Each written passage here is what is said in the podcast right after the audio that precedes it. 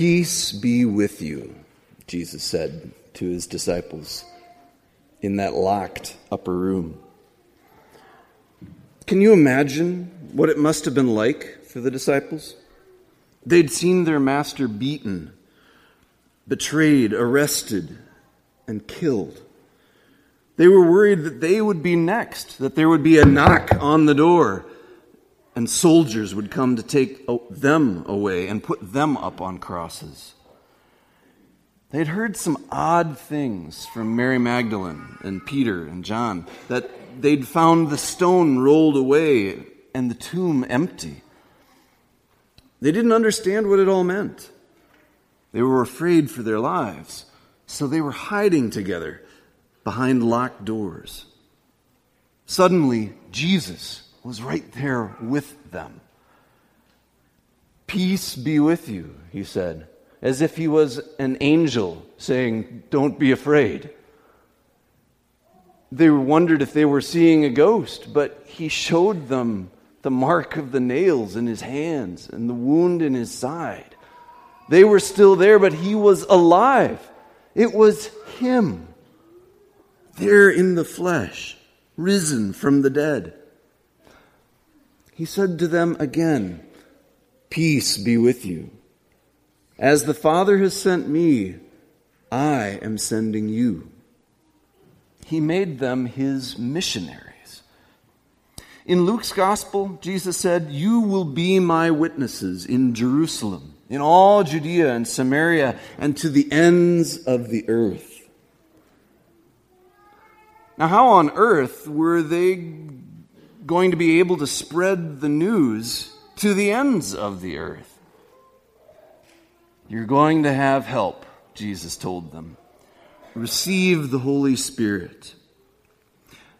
Now, John told the story differently than Luke in the book of Acts. In Acts, Jesus told them to wait in Jerusalem until the Father would send the Spirit, which happened on Pentecost, the Hebrew harvest festival. But in John's version of the story, which reads almost more like a sermon, Jesus breathed on his disciples. Now, in Hebrew and in Greek, the word for breath or wind or spirit is the same word. In Hebrew, it's ruach. Say that with me. You almost have to kind of breathe out on the end. Ruach. In Greek, it's pneuma, which is where we get the word pneumonia or pneumatic. It has to do with air. In Genesis, which we heard a little while ago, the very be- at the very beginning of creation, the breath, the wind, the Spirit of God hovered over the chaotic waters. And then God breathed life into the first humans in the Garden of Eden. Another place, of course, in the Old Testament that talks about the Holy Spirit is what we had the kids act out Ezekiel 37. I invite you to turn to that in your Bibles if you have them along, or if you don't, grab a Pew Bible in front of you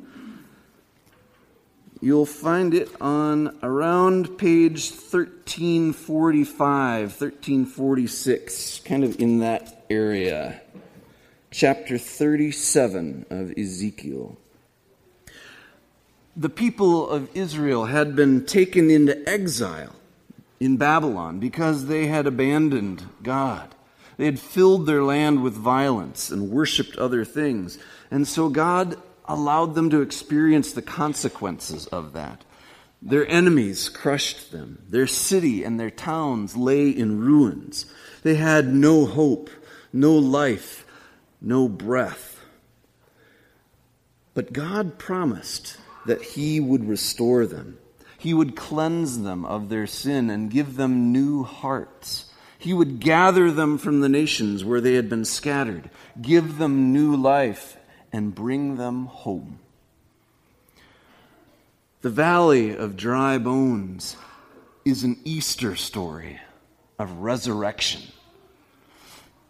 The promise in that story is that even though you have fallen far from God's purposes, even though your bones are laying dusty dry in the valley, the Lord will raise you up. What God did to the dry bones and to Jesus, He will do to you. He will give you new, resurrected bodily existence. God's breath wind, spirit breathes new life. When have you had, when have you felt a breath from God filling you? He does it each day, each moment, each breath that you take, the one you just took, is a gift from God. We so often take our breath for granted until something happens to make us more aware of it. When I had pneumonia recently, at night, each breath was painful. Thankfully, it didn't last long. I had a pretty mild case, and antibiotics cleared it up in a few days. Just being able to breathe deeply again is such a gift. It made me all the more grateful for that ability each moment. You've had times like that too, where suddenly you become more grateful and aware of God's breath filling you.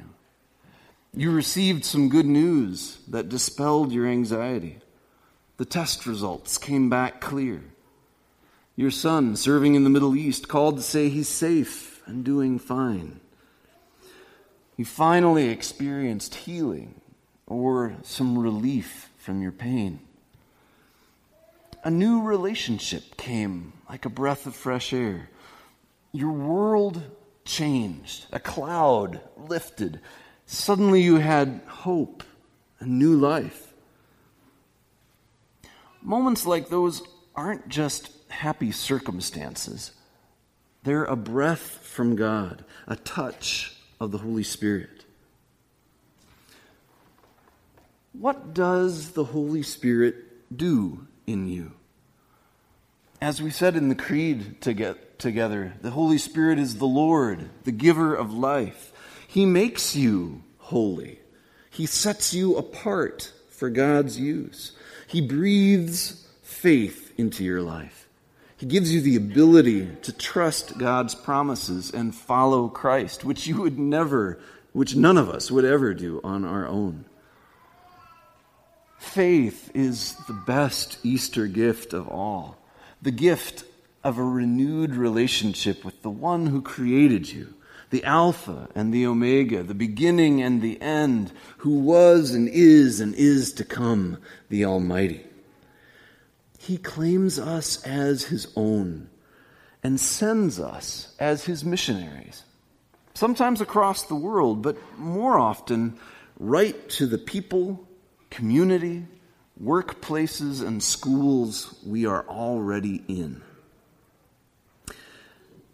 However, sometimes we are reluctant missionaries. We don't want to go out of our way. We like staying in our locked rooms. Someone else can tell people about Jesus. We can hire someone to be a missionary. We can hire someone to preach and teach, someone to spread the good news. I don't have to do it myself, do I? I mean, it would be really out of my comfort zone to talk about faith with someone. I, I wouldn't know what to say, and they might not appreciate it. I mean, after all, isn't faith a private matter? No. Faith in Jesus Christ is not private, it is very personal. It's a relationship between Jesus and you, but it's never private. As the Father has sent me, I am sending you, Jesus says.